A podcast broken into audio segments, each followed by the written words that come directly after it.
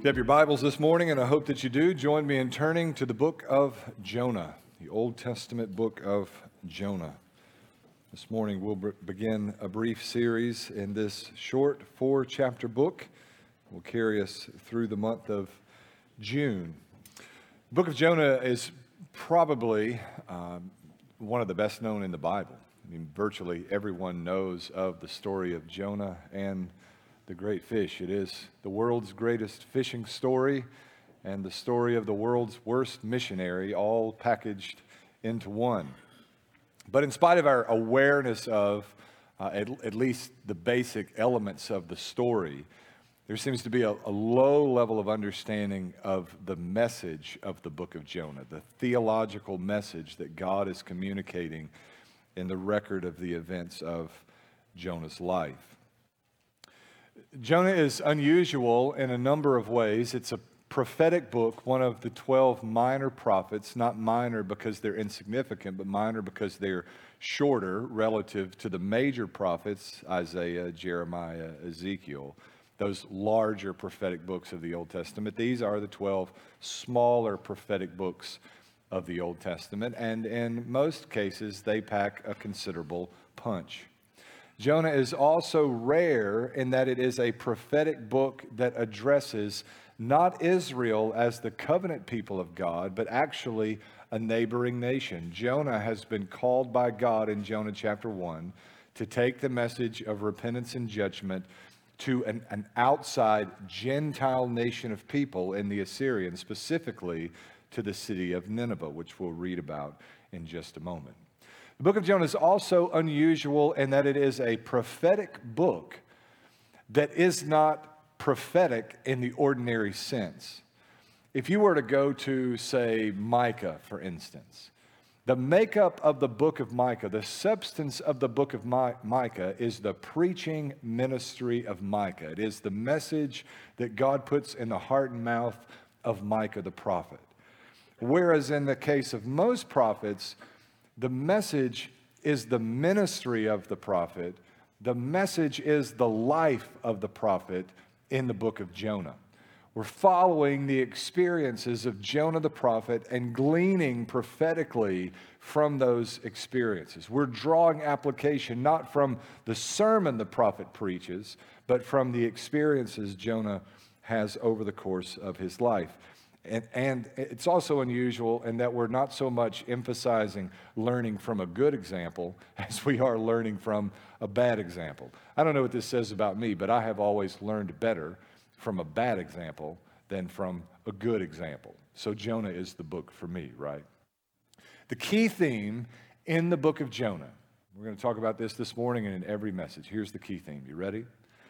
The key theological theme in the book of Jonah is the sovereignty of God. That God is sovereign over all things. Jonah is found in chapter 1 kicking against the goads of God's call, and guess what? God wins.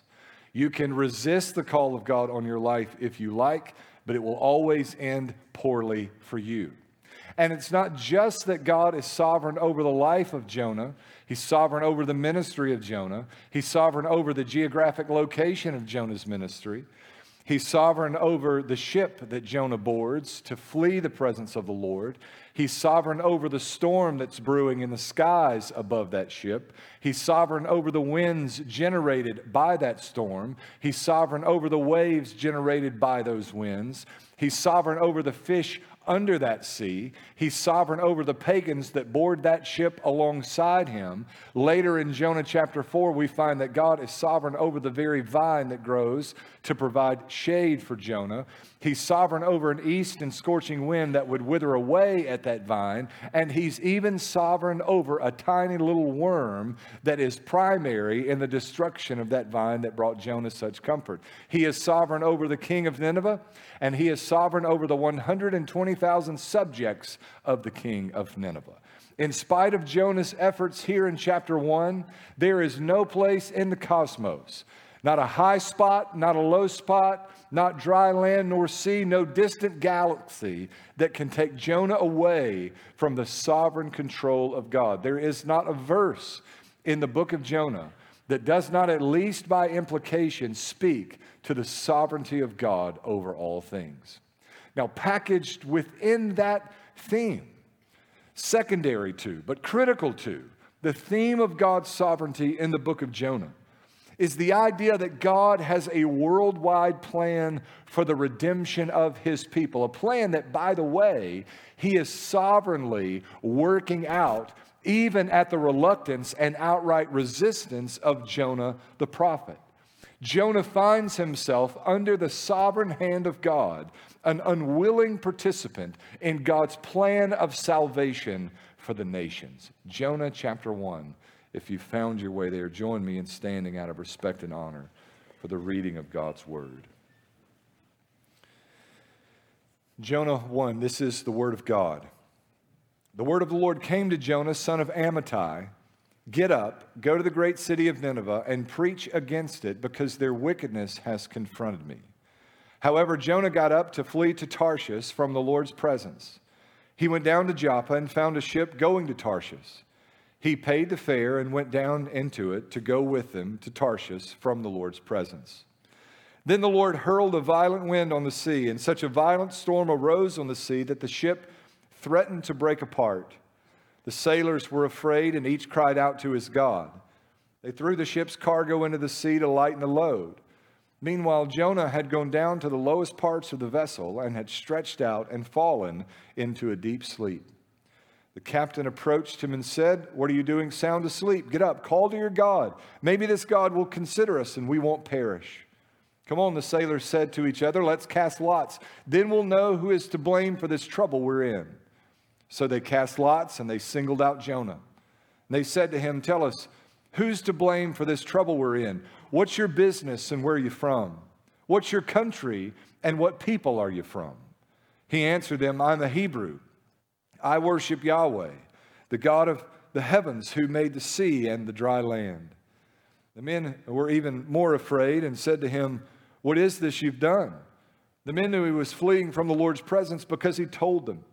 So they said to him, What should we do to you to calm this sea that's against us? For the sea was getting worse and worse.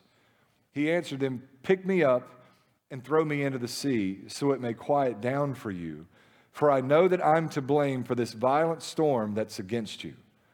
Nevertheless, the men rowed hard to get back to dry land, but they couldn't because the sea was raging against them more and more. So they called out to the Lord, Please, Yahweh, don't let us perish because of this man's life, and don't charge us with innocent blood, for you, Yahweh, have done just as you pleased. They picked up Jonah and threw him into the sea, and the sea stopped its raging. The men feared the Lord even more they offered a sacrifice to the Lord and made vows. Now the Lord had appointed a huge fish to swallow Jonah. Jonah was in the fish three days and three nights. May the Lord bless the reading and the preaching of his word. Verses 1 through 3 set the scene for us. The Bible says again there that the Lord came to Jonah, son of Amittai, and spoke to him these words Get up and go to the great city of Nineveh and preach against it, because their wickedness has confronted me. There's a problem already for Jonah. We're not aware of it as readers yet, but there is a problem. God has called Jonah, but that isn't in and of itself the problem. The problem is the destination to which God has called Jonah, specifically to the city of Nineveh. In the days of Jonah, there was one great, formidable military and political power in the world that posed a great deal of threat to the people of Israel. It was the empire of the Assyrians. One of the great city states within the Assyrian Empire was the city of Nineveh. The name itself means nine cities. It's a bustling metropolis. The book of Jonah itself tells us that there were at least 120,000 people in the population of this city. Now, that may not seem like much by today's standards, but in ancient Near Eastern standards, that is a significant city. And that's where God's called Jonah to go. Alongside other prophetic ministries like that of Amos, who is preaching among the northern tribes of Israel that the judgment of God against them is imminent, that the hour for their repentance and restoration has passed. that even at the present moment, an army is being raised in a distant nation to, to be the sword of God's judgment against them. While things are at their worst among the northern tribes of Israel, God has assigned that Jonah would go to their chief enemy, preach this message of judgment. Now, it reads almost as if the message is exclusively judgment. God says, Go to the great city of Nineveh and preach against it because their wickedness has confronted me. The idea here is that they have filled their sin. That's the language the Old Testament often uses. Or they have completed their sin. What it speaks to is the idea that God's cup of patience with this particular people is full. And the time of his judgment has come. Now, we're not afforded this insight in verses 1 through 3, but later in the book of Jonah, we are. Jonah understands that packaged with this threat of judgment is the promise of restoration.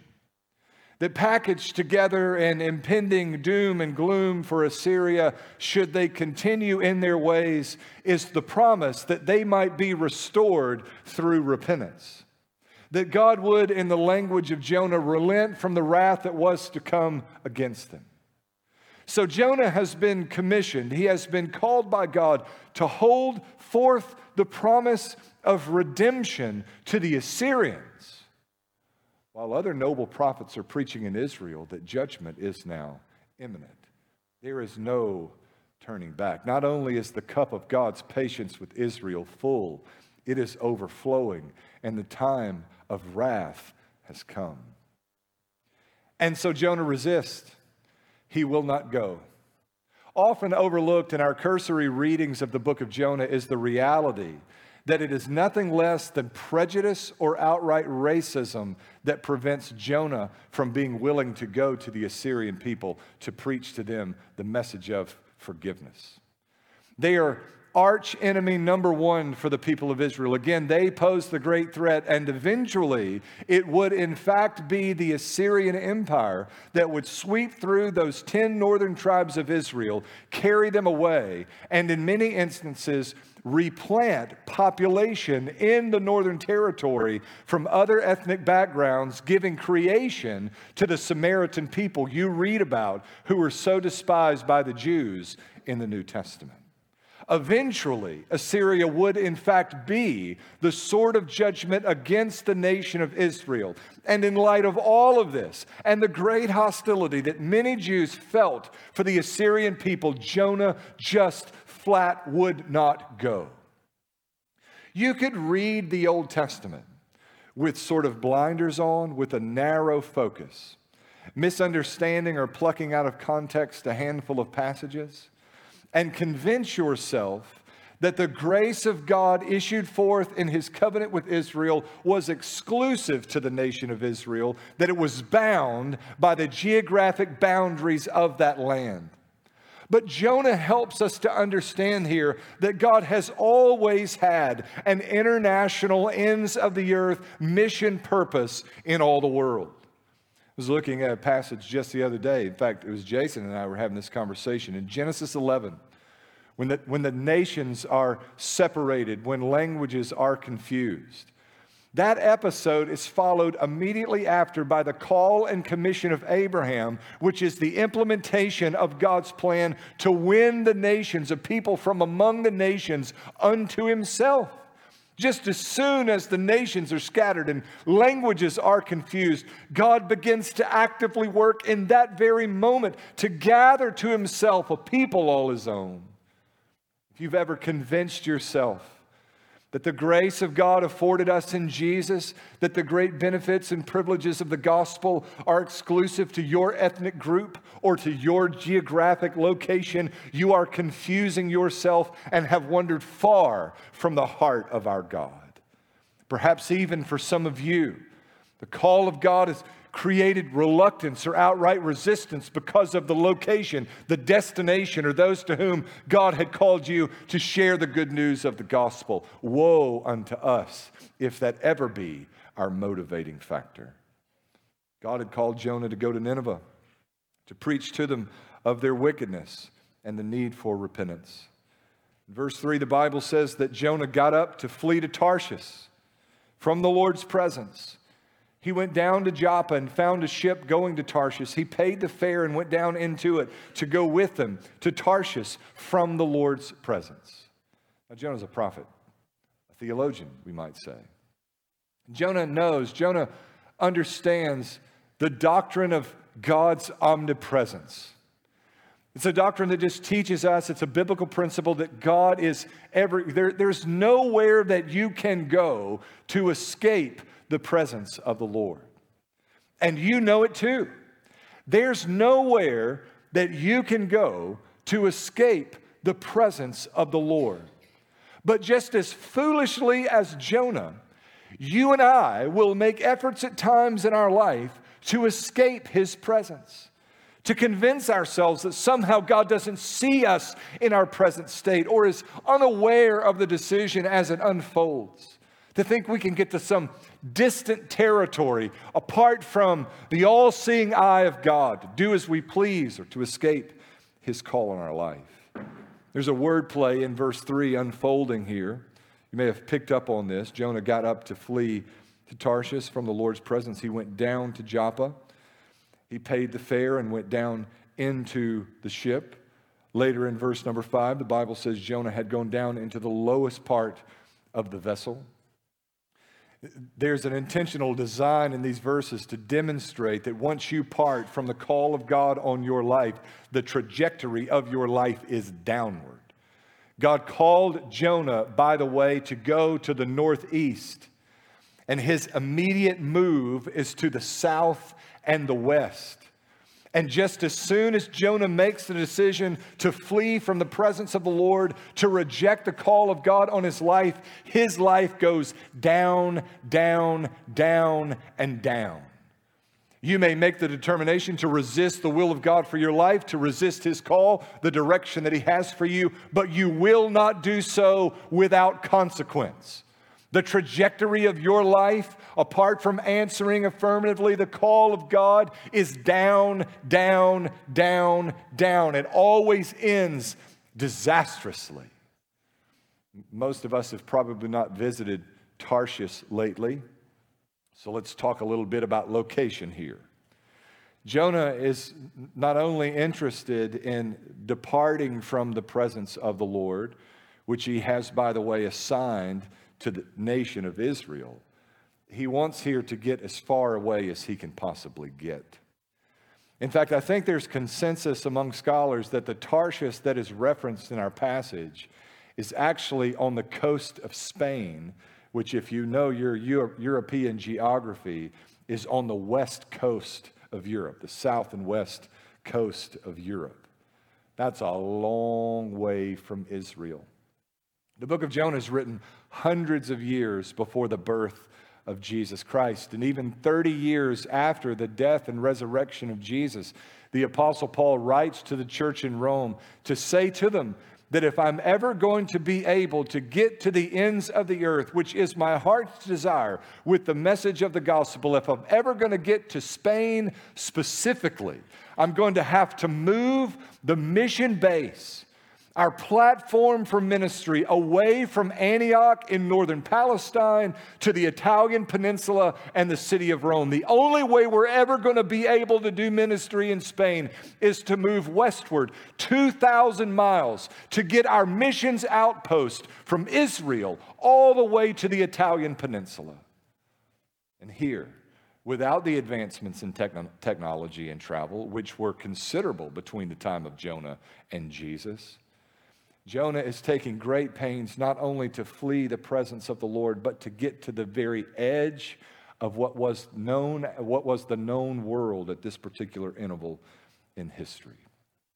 Now, here's a little interpretive principle that can be beneficial for you this morning and even into the future as you read narrative text.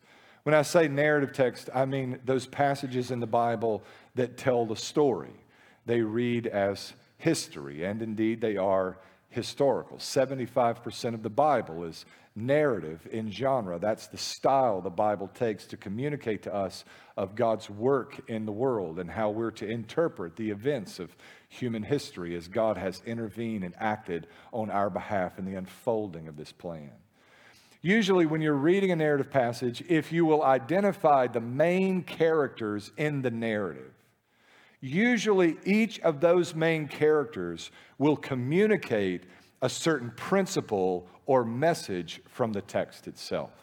There are three main characters in our passage there is God, there is Jonah, and there are the pagans. We're introduced initially here to Jonah. And what we're learning from Jonah in chapter one, not just in verses one through three, but in the, in the, in the whole chapter, really, and virtually throughout the book, is something of the omnipresence of God and the foolishness of running away from God's call on our life. Now, in this room, right here this morning, there are folks who either actively or by virtue of neglect and indifference are running away from the call of God. It's a foolish thing to say. It's kind of an oxymoron to talk about running away from an omnipresent God. You know better than that. Even the pagans in our culture understand something of God's presence everywhere. And yet, there are continual efforts on our part at times to run away from his call, to run away from his plan. Jonah is almost like a parody. It's almost like a comedy, right? We read Jonah and we go, well, that Jonah, he's so dumb wound up in a fish, vomited up on dry ground. It's kind of a pitiful way to go, right? He's funny to us. We, we laugh at Jonah. He's kind of this goofy guy that is slow to get on board with what God's plan is. But I got news for you, brothers and sisters. You and I are Jonah. We know of God's omnipresence, of his presence everywhere we know of his sovereignty. Listen, I realize the sovereignty of God at some point gets into a sort of a controversial area, but at the heart of what it means to be God is to be sovereign over all things. You know that from birth. My three year old boy knows of the sovereignty of God. He may not know how to flesh it out, but he understands that Godness means power and to be the true and living God over all things means to control all things. Everything is under his sway. And yet we run and we resist his will and we reject his authority and we shirk his call and we quench the Holy Spirit. In this room, there are those of you who are actively or passively running away from the call of God. And I would charge you this morning that you break down your pride and you yield to the will of God. You may kick against the goads of God's will, but it will always yield painful outcomes for you.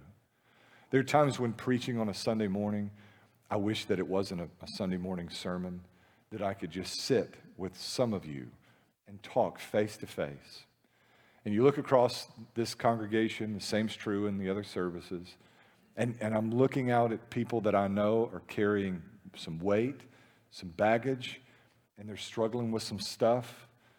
Look, looking out across the last two services, I'm looking into the faces of people that I know are, their lives are being ravaged by sin in ways that are almost immeasurable. And I just want to say to them what these sailors say to Jonah eventually in our passage What are you doing? What, what, what, what, who do you think you are? And what, not in a mean or callous way. Listen, I'm not trying to rough you up this morning. I'm just telling you that if God has called, and hasn't He called, you better answer the call. Or you're going to follow the same path of Jonah. You may find yourself in the belly of a fish. Your fate may be far worse. Down, down, down, down. That's the trajectory of your life, unless or until you bow the knee to the lordship of Jesus over all things. It is a foolhardy thing to run away from the call of God. For some of you, it's, it's, that, it's that basic and most gracious of callings. There are people around you in your life, and, and they've shared with you the beauty and the truth of the gospel. that God has taken such a keen interest in you, that He has loved you so much that He's given His Son over as, a, as an atoning sacrifice for your sin. God has traded His only perfect, righteous Son for your, for your forgiveness, for your eternity.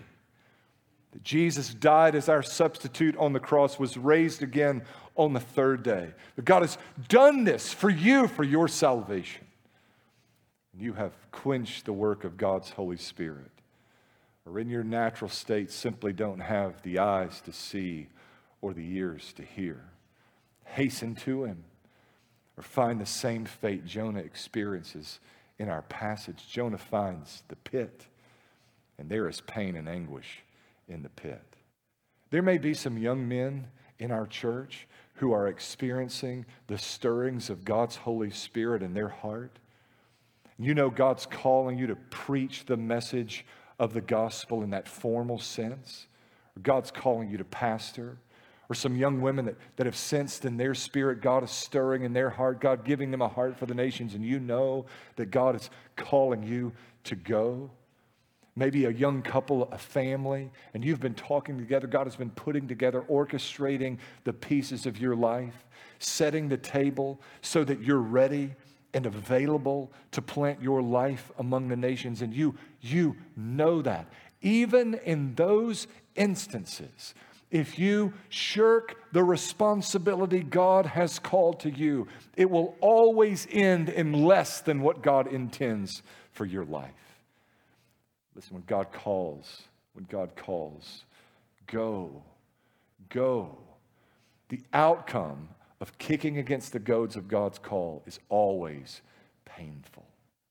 God calls Jonah here. Jonah chooses to flee. So in verse 4, the Bible says the Lord hurled a violent wind on the sea, and such a violent storm arose on the sea that the ship threatened to break apart. The sailors were afraid. Each cried out to his God. And they threw the ship's cargo into the sea to lighten the load. Meanwhile, Jonah had gone down to the lowest parts of the vessel and had stretched out and fallen into a deep sleep. I've always wondered about how in the world Jonah could go out, go into the belly of that ship and sleep when the sailors are on deck offloading the cargo in the hopes of just surviving the storm. There is a school of thought that suggests that Jonah goes down into the belly of the ship and he collapses in exhaustion due to the stresses of being tossed at sea and all of the seasickness that might have come along with that. He was not a seafaring man by trade or background or experience, whereas the sailors were. Maybe there's a little bit of something to that, but the conversation that ensues immediately after this observation seems to indicate that, that Jonah is simply in the belly of the ship without care or concern at the judgment that is coming. The captain approached him in verse 6 and says, What are you doing sound asleep? Get up, call to your God. Maybe this God will consider us and we won't perish. Come on, the sailors said to each other, let's cast lots. Then we'll know who's to blame for this trouble we're in. So they cast lots, and the lots singled out Jonah. And they said to him, Tell us who's to blame for this trouble. What's your business? Where are you from? Where's your country? And what people are you from? These, these pagan sailors are more discerning when it comes to Jonah's life and his flight from the call of God than Jonah, the prophet of God. And this is almost customary when you reject the call of God. Some of you have friends and you have family, and you've been sharing with them the gospel, and you're watching them self destruct as they give themselves over to sin. They're rejecting the call of God on their life, and you can see it. It is so apparent. It is obvious, and you try to coach them and you warn them. Don't you see yourself coming apart at the seams? The blinding effect of sin just will not let them see it. Jonah's in the boat asleep, and he's perishing. I wonder if there are any of you here sleepy on a Sunday morning. You don't know it, but you're perishing. I, I, hope that God puts some people around you in your life with a strong enough, uh, enough voice that you'll hear them and hear them well. This just doesn't end well when you flee the call of God.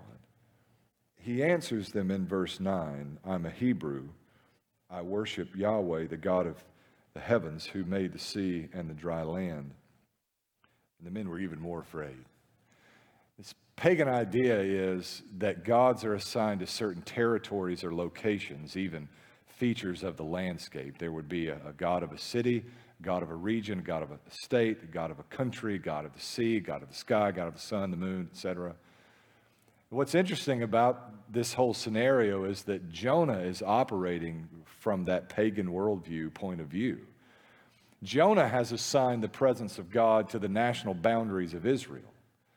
But when he identifies the God he serves as the one who made the heavens and the sea and the dry land, the sailors understand there is nowhere we can go to escape this vengeful God and the storm that's tossed us upon the sea. The pagans are getting it when Jonah can't. Listen, there are people around you in your life who have the wisdom to speak into your experience because your experience is so dreadful. Your self destruction is so obvious. It doesn't take a rocket scientist to figure out you are falling apart, resisting the will of God. Jonah can't see it. For all of his theological insight, consider the ways he's described the Lord. He understands the omniscience of God, and yet uh, he, he, he thinks he's going to slide away. He understands the omnipresence of God. He thinks he's going to run away. He understands the nature of God. He's the creator of all things, and yet he believes somehow he's going to find a place. This is how backward, how upside down, how frankly stupid we can be when it comes to rejecting the call of God on our life. The sailors are even more afraid. They said to him, What is this you've done? In other words, what are you doing? It's almost a what is wrong with you, man moment. The men knew he was fleeing from the Lord's presence because he told them. He acknowledges what he's done. If, if you share the gospel much at all, you've had this experience. Sharing with someone, you're talking with them about the promises of the gospel, what God has done for us in Jesus to save us from our sin. And they will acknowledge, I'm a sinner and I'm bound for hell. They'll, they'll, they'll, uh, occasionally, you'll run into that. It's, it's, it's not commonplace because everyone in the South thinks they're a Christian. But from time to time, someone will be honest enough to just acknowledge, I'm a sinner and I'm bound for hell. And you always think there's this moment of great expectation. If they realize the judgment that is to come and the promises of salvation in Jesus, this, will, this is low hanging fruit. Surely they will come. But what you so often find is that they are so intoxicated by the cares and fleeting pleasures of this world that, in spite of what seems to be an awareness of the judgment that is to come, they are, they are to persist in their sin. They think they have eyes to see and ears to hear, but their hearts simply cannot fathom the judgment that awaits. They knew he was fleeing because he told them. So they said to him, What should we do to calm this sea that's against us? For the sea was getting worse and worse. He answered them, Pick me up and throw me into the sea so that it may quiet down for you, for I know that I'm to blame for this violent storm that is against you. I can't imagine saying that in the moment, except that there's a great deal of difference in saying, Throw me down into the belly of the fish, and going down into the belly of the fish. Sometimes there's a sort of feigned humility about this that, that helps to soothe the guilty conscience. We, we know we've gone the wayward ways, so we discount our, our self value, the value of our life, and we feel as though we've done a noble thing in speaking with such humility under the circumstances. But oftentimes we can convince ourselves that we don't truly care about the consequences, and there's a certain satanic liberty that comes along with that. I've mentioned this before because it was such a profound moment in my pre Christian life, and it's worth mentioning again. I can remember the place, the sights and sounds, the smells, where I was, other cars that were in the parking lot, the temperature on that day, where I had been and where I was going when, when it ran through my mind that if I died at this moment, I was a very lost young man, if I died at this moment, I would perish in hell forever. And not caring about that outcome and that devilish sense of liberty that overwhelmed me in that morning, in that moment. No, I, I couldn't know it then in my pride and incredible egotism. But I would say to you this morning, there is a great deal of difference in thinking I will go to hell and I don't care and going down into the pit. Jonah says in this moment, Throw me down, I'm to blame for this violent storm. Now, the sailors are in a difficult spot. The Bible tells us in verse 13 that the men rowed hard to get back to dry land, but they couldn't because the sea was raging against them more and more. Now, they're in a predicament. On the one hand, we're at sea and the storm has tossed the ship. It's threatening to break apart because Jonah is on board. The, the logical conclusion they might reach would be if we get him off board, we will be okay. The problem is he is a prophet of God.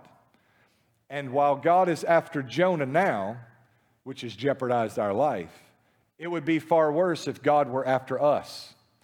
They don't know whether to throw him overboard, that the storm would relent for fear of killing him, and then God coming after them.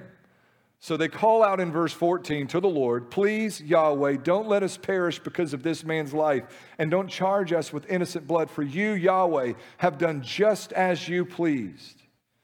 They picked up Jonah and threw him into the sea, and the sea stopped its raging. The men feared the Lord even more, and they offered a sacrifice to the Lord and made vows. Now, I take a great deal of comfort in this principle I'm about to share with you. God has a purpose, a plan, and is sovereignly at work, gathering together his people from every tribe, tongue, ethnicity, and background. And even as Jonah resists the plan of God, the product of his resistance is what appears to be the conversion of these pagan sailors. Jonah got on the boat to run from God. And what we have here is within a very short window of time, these pagan men who are worshipers of other gods. I would add they're sailors which is not exactly a vocation known for its virtue and righteousness, right? No offense, sailors. Here they are at the close of our passage, making vows and sacrificing to the Lord. Now, only He can do that. Now, I'm, I'm so glad that even in my foolishness and yours too, God has an incredible way of making something out of nothing. The very act of judgment that God brought against Jonah proved to be the factor in the conversion for these pagan sailors. Listen, God is persistent in the pursuit of his people. Neither you nor I will stand in his way at gathering together his people from the four corners of the world. I'm encouraged by that. Uh, weeks like this past week, we've, we've witnessed as Southern Baptists, Great Commission Baptist, this task force report that's come out over the past days that's grieved me so. And my, my initial response and our initial response, and this is good and this is right, don't misunderstand me, are the ways that reports like that, the misbehavior of men in positions of power, supposed to be in positions of influence for the advancement of the gospel, would use their power and influence for satanic, hellish, devilish, self serving means. How will that, how in the world will that impede the advancement of the gospel? We ought to think in those terms. But at the same time, we ought to rest in the absolute sovereignty of God, that not even the resistance or outright hellishness of prophet or pastor can stop the work of our God in all the world for the advancement of the kingdom of Jesus Christ. Aren't you glad in that? we're learning from God's activity in, activity in our passage of his persistence in pursuing his people and his sovereignty in that process. And, brothers and sisters, that ought to, to deal a great deal of comfort to your heart. You were able to sleep last night, and Lord willing, I'll be able to sleep this afternoon because my God neither sleeps nor slumbers. I get, again, listen, I alluded to this in the introduction. This can kind of be a controversial thing for some people. If God isn't sovereign, I don't know how he's God. And I'm just telling you, this doctrine, so central to who he is, is the reason you and I can rest. Because as we learn to sing as little bitty babies, he has the whole world in his hands. That's good news for us. And even better than that, is that this great, big, sovereign God who has the whole world in his hands is persistent in his pursuit of his people. He is coming after us. We were lost. And so his son came to seek out and to save that which was lost by his great power and under the atoning work of his blood. God's persistence in going after Jonah results from his persistence in going to the nations with the message of the gospel. Verse 17 says, The Lord had appointed a huge fish to swallow Jonah, and Jonah was in the fish three days and three nights. We'll, we'll take this up in next week's look at Jonah chapter 2. I, I, I want to encourage you again of the sovereignty of God. I want you to be encouraged of God's interest in the nations. These are key features here. But I, I, also wonder how many of you are wrestling with the call of God in some way. It may be something as small or as subtle as God's call to repent of a certain sin in your life. That was the message that Jonah was to take to Nineveh. You've been toying around, trifling with sin. The convicting work of the Spirit has been stirring in your heart for some time. Or maybe you've even passed that phase. There, there is a post stirring phase where we're de- desensitized to the convicting work of the Spirit and we almost forget. Sin just moves in and it's a normal part of our everyday life. And you've long since even considering breaking with the presence of that sin. Why don't you come away? The warning of Jonah 1, the warning of the book of Jonah, is that it's a hard thing to kick against the goads of God's call. Why don't you come to Him?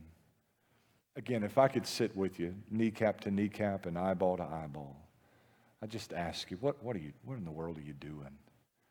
And how is it that you've convinced yourself that you could escape the presence and the power of an omnipresent and omnipotent God? Let's go to him in prayer.